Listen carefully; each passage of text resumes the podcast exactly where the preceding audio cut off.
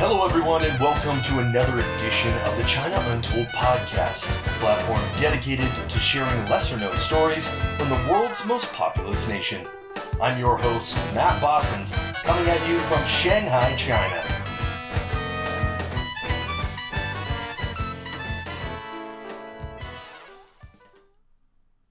You may have noticed during the introduction that I'm coming at you from a different city today, the city of Shanghai, located in the Yangtze River Delta.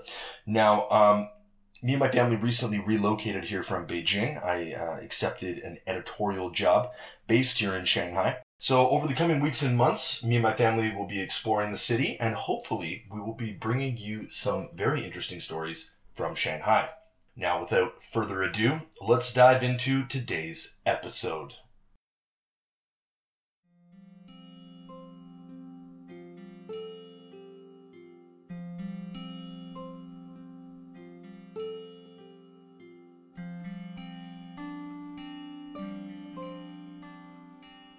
Panjiayuan is Beijing's biggest and best known antique market, regularly attracting orc like hordes of tourists and locals alike to wander the warren of booths and stalls, both indoor and outside. All manner of old and made to look old items are on offer here jade carvings, stone Buddhas, ancient coins, CPC pins and propaganda posters, replica Korean War medals, and mounds and mounds of books. On a brisk October day last year, while standing at a hawker stand specializing in old Chinese books, I came across a curious title The Art of the Lord of the Rings by J.R.R. Tolkien, in English language and hardcover form. The book, a collection of sketches and maps made by Tolkien, was published in 2015 and compiled by Wayne G. Hammond and Christina Scull, both well known scholars of the father of high fantasy. While there's no shortage of English language books and magazines lying around Panjiayuan, this one caught my eye, if for no other reason that it stood out amongst the mounds of Chairman Mao's iconic Little Red Book. A short time and a few stalls later, I came across a shoebox filled to the brim with old Chinese language Magic the Gathering cards. For the uninitiated, Magic the Gathering is a fantasy card game that sometimes draws inspiration from the beings and beasts of Middle Earth. Some fans of the game have even created playing card decks inspired by Tolkien's work. As a fan of the fantasy genre, and in particular Tolkien's works, the two finds got me thinking how and when did Tolkien's work arrive in China? And does China have a Tolkien fan base as rabid and passionate as that in the West?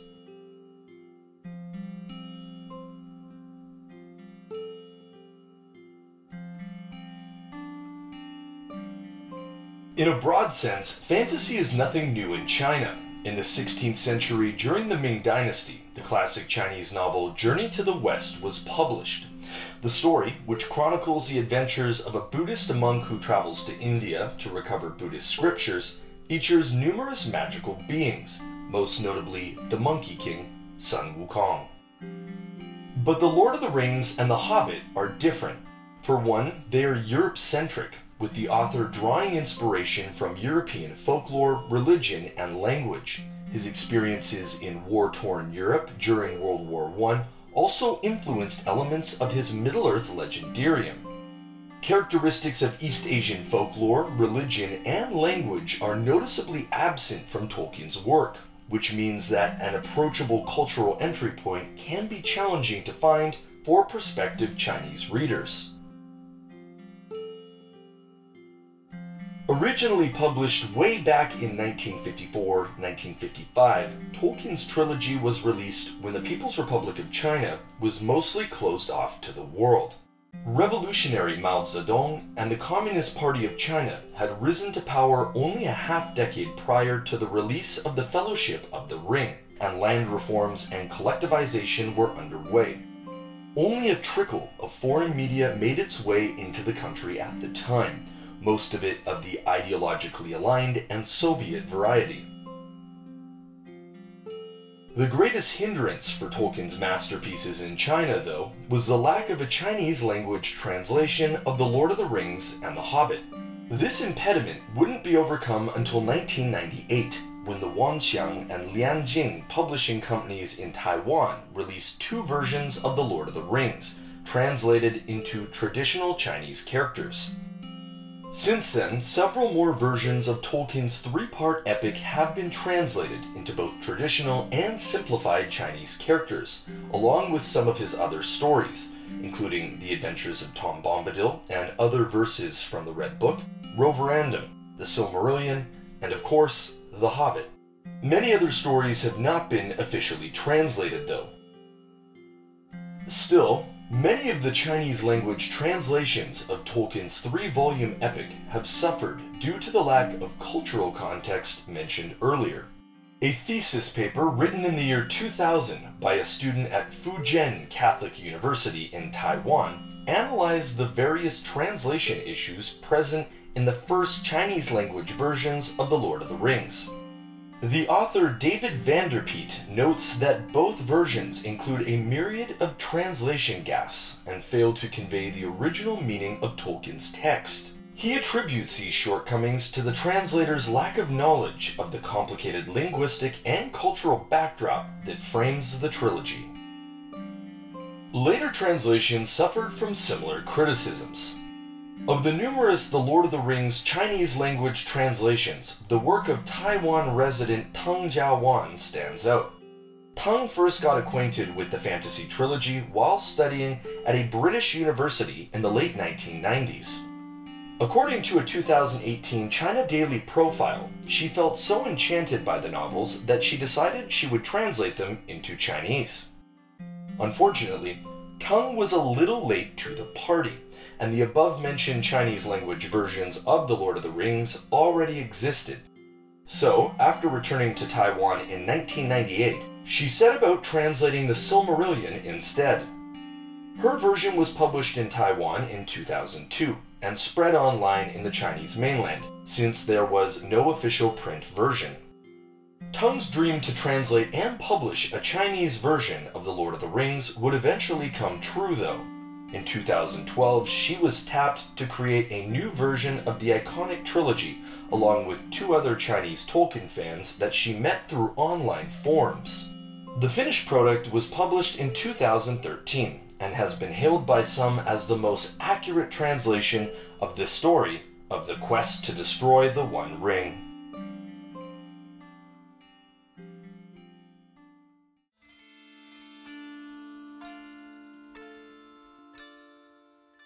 While the success of Peter Jackson's three part film adaptation of The Lord of the Rings was practically guaranteed in the Western world, there were no promises it would be a shoe in blockbuster in the PRC. If you don't believe me, look no further than the Star Wars films for an example of popular Western media that has consistently bombed on the Chinese mainland. Despite the obstacles to the success of the story of Frodo and the Ring of Power in the Chinese market, Jackson's films would find a reason to celebrate in China. Chicago based physicist and writer Dr. Yang Yang Chung recounted the fanfare around the launch of the Fellowship of the Ring in China in an essay published on supchina.com earlier this year. Dr. Chung, who is now 31, grew up in a medium sized city in central China and was first introduced to Tolkien's work when her mother brought home a Chinese language collection of classic Western stories. The abridged versions of The Hobbit and The Lord of the Rings were her favorites. When asked about the hype for the film adaptation of Fellowship, Dr. Chung told me via email that, quote, posters and billboards for the movies were everywhere in the city, and my classmates and I talked about it often at school, end quote. In her SupChina essay, she also notes that Chinese language adaptations of the books were soon prominently featured in every bookstore. Of course, China's once ubiquitous roadside DVD hawkers began offering copies of Jackson's films with dubious licensing. In 2004, Jackson's The Return of the King became the top film at the Chinese box office, a massive achievement The debut of the Lord of the Rings films in China led to an increase in Tolkien related media in the PRC, and soon a large number of citizens were at the very least familiar with the writer's stories. A decade after the last film in Jackson's first trilogy was released, when the filmmaker's comparatively lackluster conclusion to the three part film adaptation of The Hobbit hit silver screens, it was the Chinese market that helped it rake in the dragon's hoard. On its opening weekend in China, The Hobbit, The Battle of Five Armies, brought in a record breaking 49.5 million US dollars. According to a Vanity Fair article from early 2015, quote, even though it did pretty well domestically, the Hobbit trilogy didn't end up being quite the box office titan The Lord of the Rings was back in the pre Marvel era of 2003. That is, until today. The Hobbit, The Battle of Five Armies premiered in China this weekend to a record breaking 49.5 million US dollars, bringing its worldwide revenue to 866.5 million US dollars. Even greedy Smaug might be happy with that. End quote. In April and May of this year, in celebration of the 20th anniversary of the release of the Fellowship of the Ring film, all three of Jackson's movies were re released in Chinese theaters. In Beijing, organized groups of Tolkien fans descended on theaters to venture into the fantastical world of Middle Earth.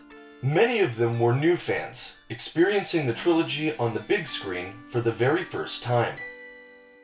From no Tolkien to translated Tolkien to Jackson's impressive cinematic adaptations, The Lord of the Rings found its way into China's public consciousness. Heck, the fantasy novels and films have proven so popular in China that a company constructed a One Ring inspired skyscraper in 2019 in southwest China's Chongqing municipality.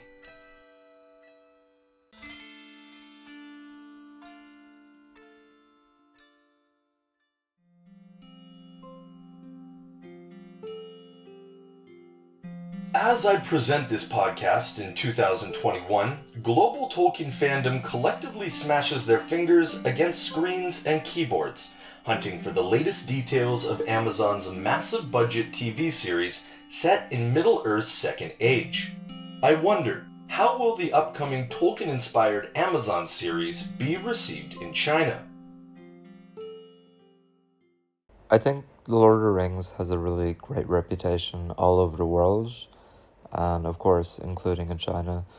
Uh, I feel like it's one of those works of Western literature that is most accessible to anyone around the world, uh, whether it be someone in Europe, someone in North America, or someone in Asia.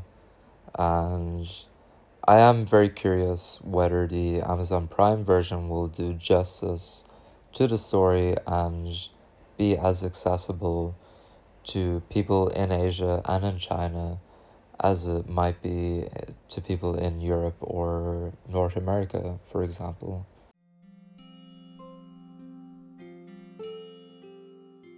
That was Brian Grogan, the culture editor at Shanghai based digital publication Radii China.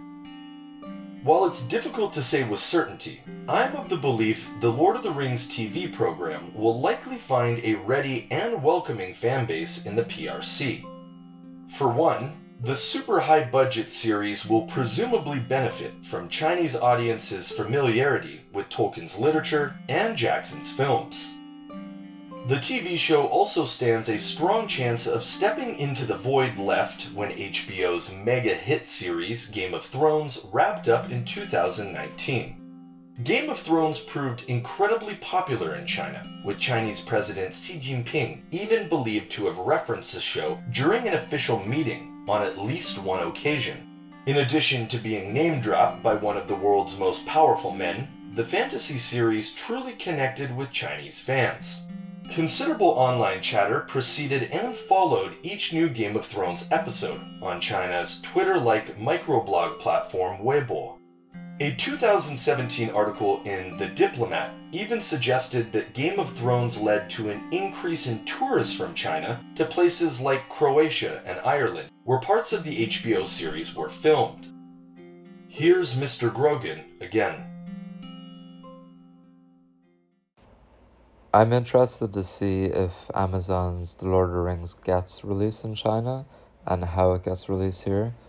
Uh, I'm I wonder, being from Amazon, who they would partner with as a domestic streaming partner, and whether it's allowed to stream in China. I think it was the last episode of Game of Thrones that was shown on Tencent, or was not shown on Tencent, as the case was which caused a certain amount of controversy and unhappiness with fans of the series.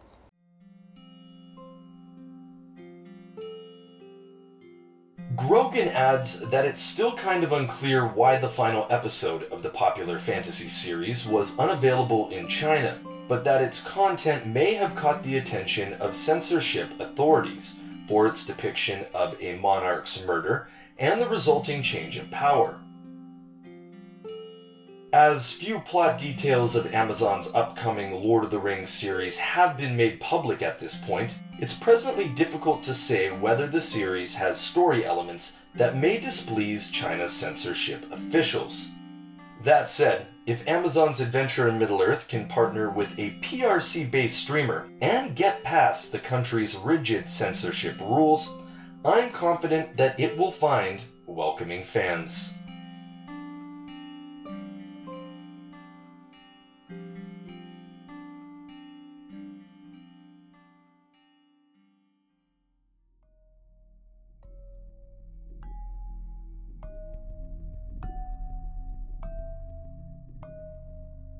Thank you for joining me for another episode of the China Untold podcast. To learn more about the podcast and to find a list of sources used for this episode, please visit our website, www.chinauntoldpodcast.com.